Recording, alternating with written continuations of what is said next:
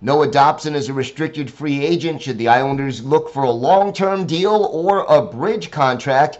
We break that down, plus some more trade possibilities for the Islanders to get a goal scorer. All that and more coming up on today's Locked On Islanders podcast.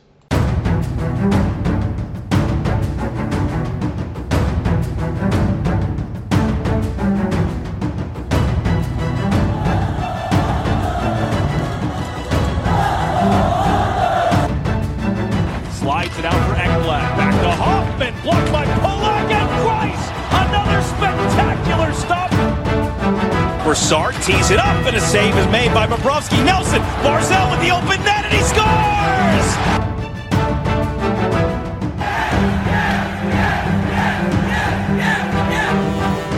Hi, and welcome to the Locked On Islanders podcast, part of the Locked On Podcast Network, your team every day.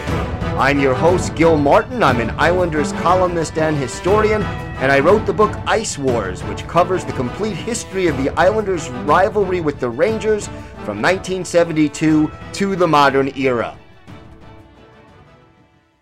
And welcome, everybody, to the Monday edition of the Locked On Islanders podcast. So glad you could join us and be part of the Locked On Islanders family. And thank you for making Locked On Islanders your first listen every day. We are free and available on all platforms. Today's episode is brought to you by your friends at Bet Online. Bet Online has you covered this season with more props, odds, and lines than ever before. Bet Online, where the game starts. We've got a lot to discuss on today's show, but first, if you've got something Islanders related on your mind, if you have a question to ask us, a comment about something we discussed, or maybe something you'd like us to talk about on the show, feel free to send us an email. The email address lockedonislanders at gmail.com. And if you leave your first name and where you're from, we are happy to mention you on the show when we talk about whatever it is that's on your mind. You can also follow the show on Twitter at Locked On Isles, and you can follow me, Gil Martin, on Twitter at Ice Wars, NYR, VSNYI. We'll keep you up to date on all the latest Islanders news, notes, and happenings throughout this offseason, whether it's free agency, trade rumors, coaches coming and going, whatever it is. If it's regarding the Islanders, we've got you covered here on Locked On Islanders.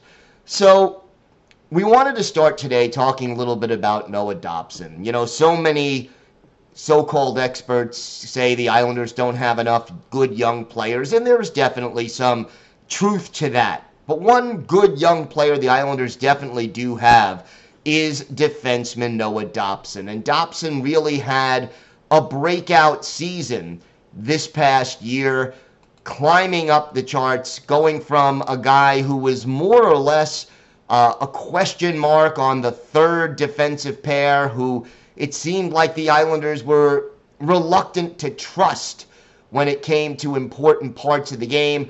And by the end of the season, developing into a guy who had 51 points in 80 games, was third on the team in scoring, and second on the team in assists with 38.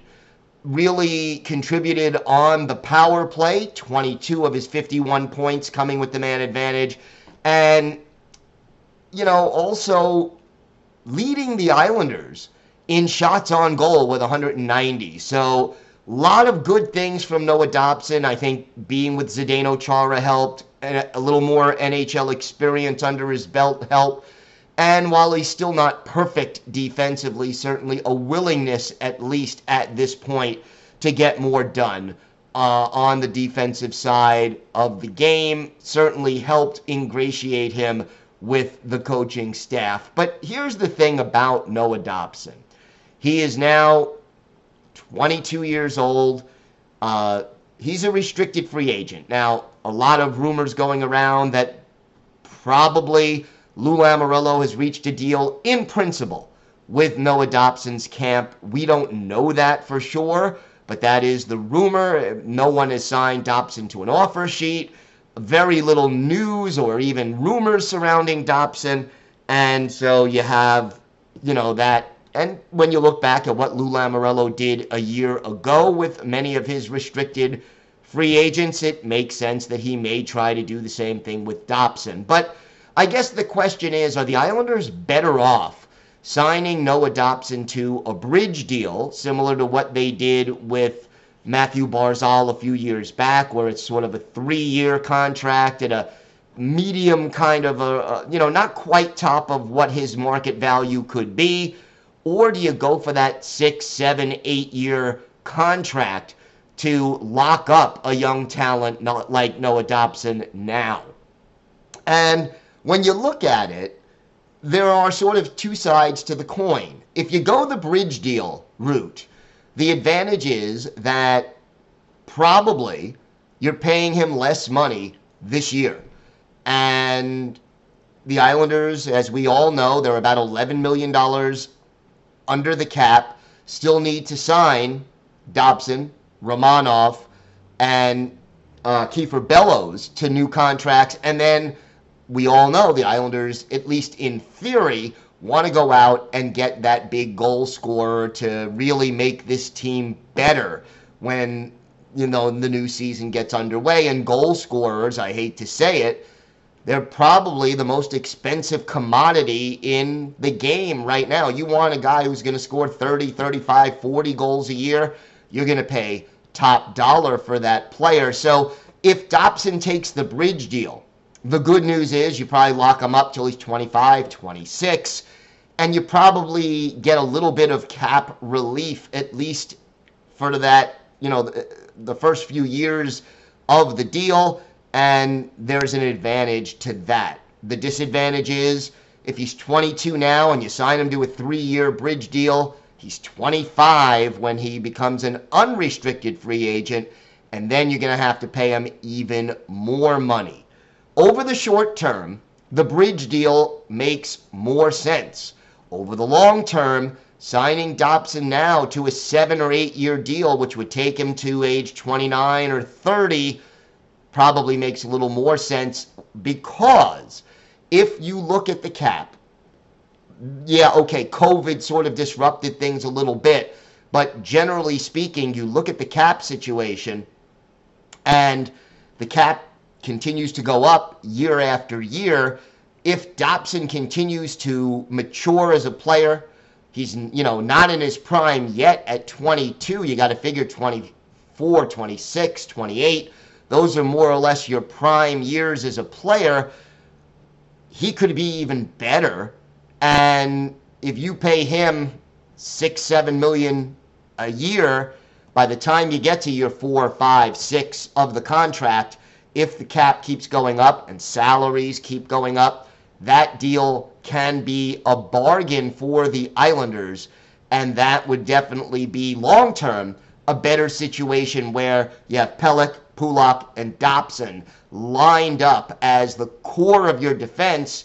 And, you know, we'll see what Romanov ends up being, but to have those three guys locked up to me makes the most sense. So, ideally, I think if you're the Islanders, you sign Dobson to the long term deal now, even if that means trading away another player, whether it's uh, an Anthony Beauvillier or another forward to try to free up some more cap space to bring in that goal scorer that the Islanders need. I think that's the most prudent long term way to handle the Noah Dobson situation, but we have to see what Lou Lamoriello and the Islanders front office decide to do because, you know, to me, okay, he's only had one really good season so far, but Noah Dobson has got to be a part of the core of this franchise. When we come back, we have got some more trade possibilities, uh, some emails that you sent in asking about those and We'll discuss that, plus a little more of your comments on the fisherman jersey situation. And our Islanders birthday of the day today takes you all the way back to the first year of the Islanders franchise. So we've got all that and more still to come on today's Locked On Islanders podcast. Today's episode is brought to you by your friends at BetOnline. BetOnline.net is the fastest and easiest way to check in on all your betting needs. Find all your favorite sports and events at the number one online source for odds, lines, and games. Find reviews and news of every league, including Major League Baseball, NFL, NBA, the NHL, of course, combat sports, esports, even tennis and golf. BetOnline continues to be the top online resource for all your sports wagering information from live in-game betting, scores, and podcasts. They have you covered. Head to BetOnline today or use your mobile device to learn more about the trends and action. BetOnline, where the game starts.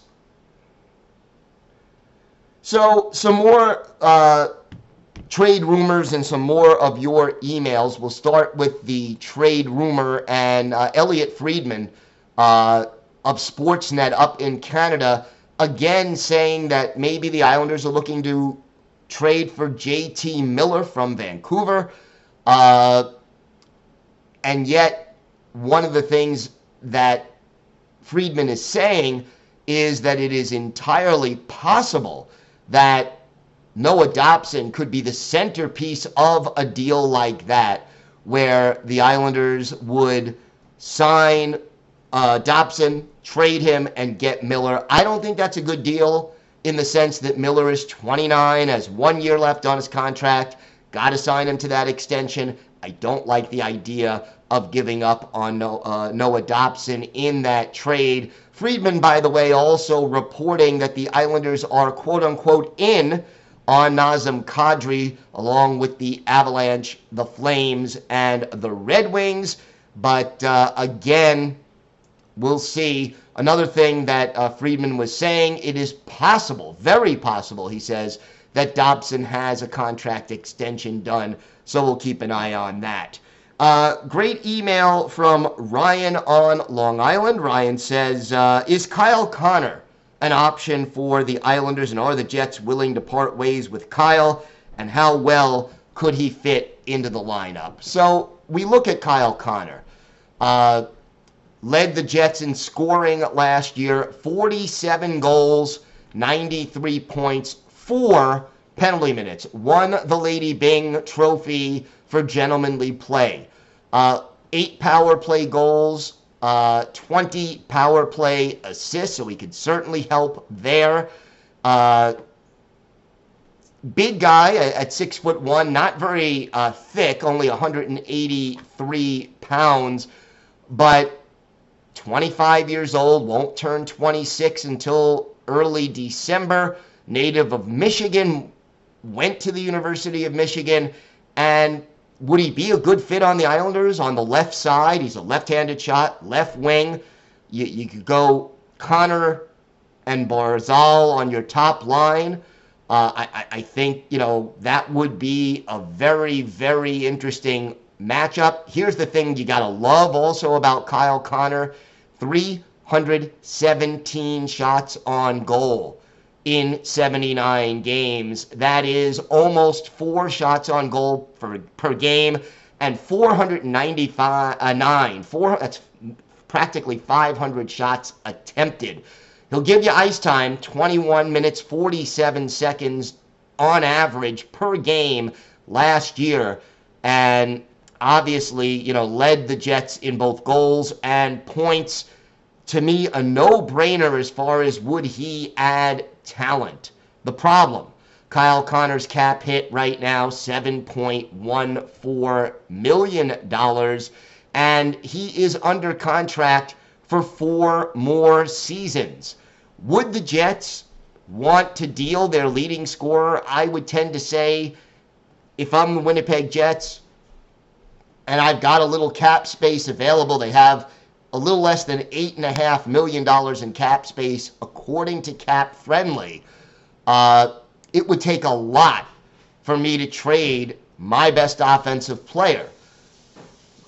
But if you can get Kyle Connor for four more years, including this year, at $7.14 million, I think the Islanders should jump on that you know, the Islanders haven't had a first round pick now in three years. Would you throw in another first round pick next year?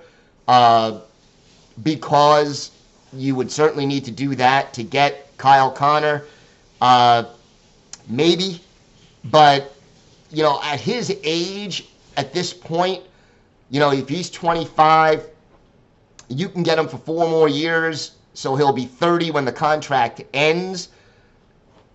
You're getting the prime of Kyle Connor's career. Again, I think you'd have to bowl the Jets over with an offer in order to make that uh, trade possible. I haven't heard a lot of rumors recently that Connor is available, but boy, oh boy, if you could get him, it would be great uh, for the New York Islanders to do that. Also, uh, Frank from North Patchogue writes The fisherman jersey. Uh, brings back some terrible memories for me. My Ranger fan buddies never let me forget, we want fish sticks. I couldn't give them the 1940 chant because they broke that curse, unfortunately. The fisherman looks like Poop Deck Pappy, Popeye's father. Ugh. But the worst memory was that fraud, John Spano. I believe he did his dirty dealings in trying to buy the Islanders during the fisherman jersey period. This is what bothers me the most. It's a very dark period in Islanders history. I cringe when I see that jersey at Isles games. I know you would like to wipe out the unpleasant memories and start better memories by instituting that jersey, and maybe better things could happen. But as for me, the fisherman jersey should be lost at sea forever. Frank from North Patchogue, and he says as a PS, great job that you and Rachel Donner do on Locked On NHL on Friday. So thank you for the kind words, Frank. And you know, a lot of people, a lot of fans who were around back in the mid to late 90s when the Islanders instituted the fisherman jerseys, it does bring back those those difficult memories of you know we want fish sticks and the team losing a lot of games and not spending a lot of money. And you know Ziggy Palffy as we said by far the best player on the team during those 2 years that they used that jersey. And it's not that the jersey itself is so hideous although I never really loved it at the time. It's the way it was handled it was the way it was brought out and the way the team played at the time.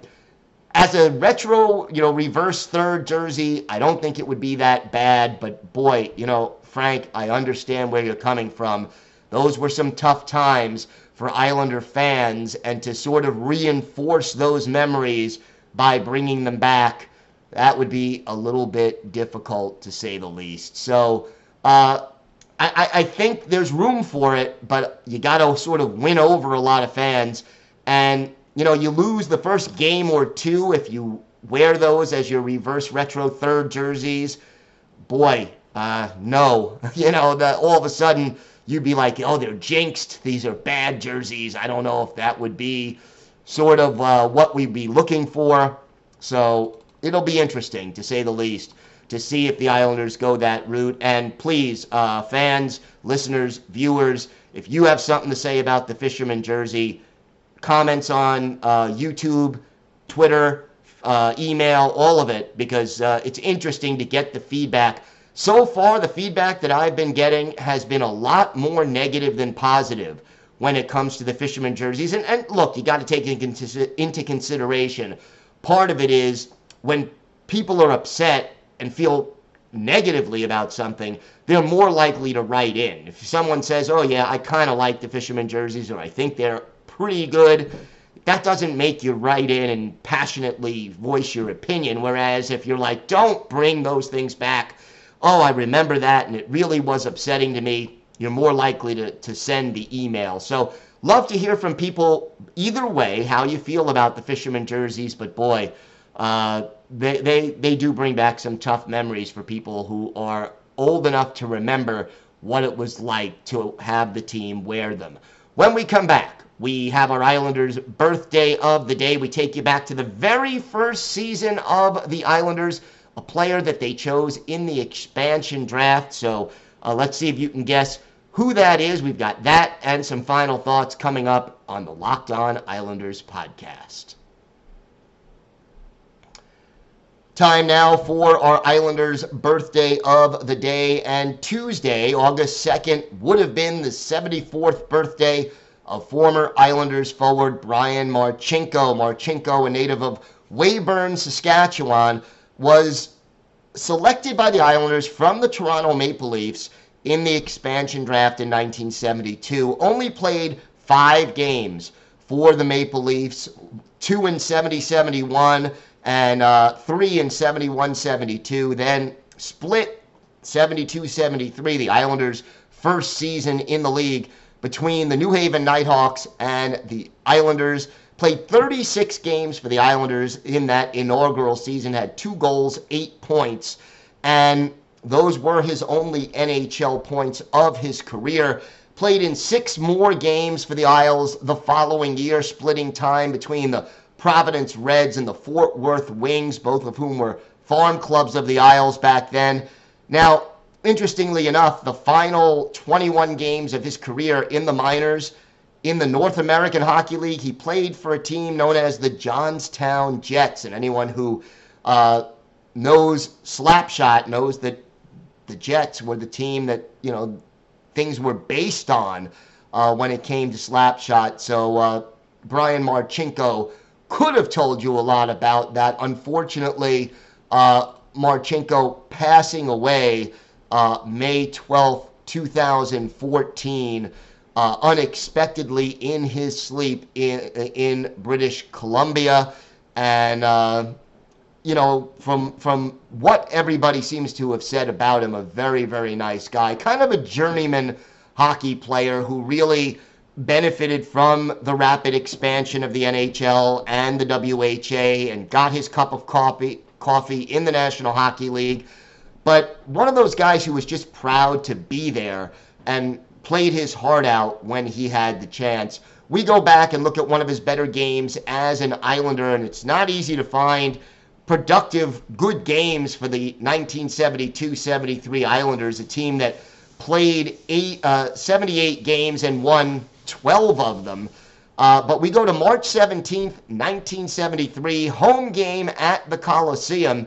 The St. Louis Blues visiting Wayne Stephenson, their goalie. Gerry Desjardins is the goalie for the New York Islanders. Islanders come into this game, just to give you an idea of how rough things were, with a 9 58 and 5 record.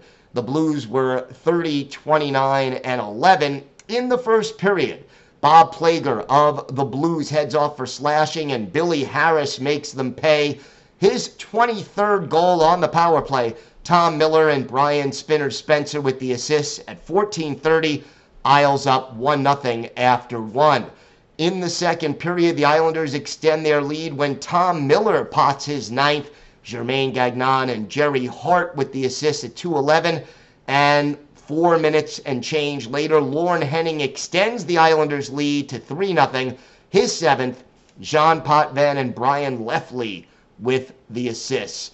The Blues get on the board, and it's a future Islander, Wayne Merrick, who scores for St. Louis, his sixth from Bob Plager and Pierre Plante at 7:55. That cuts the Islanders' lead to three to one.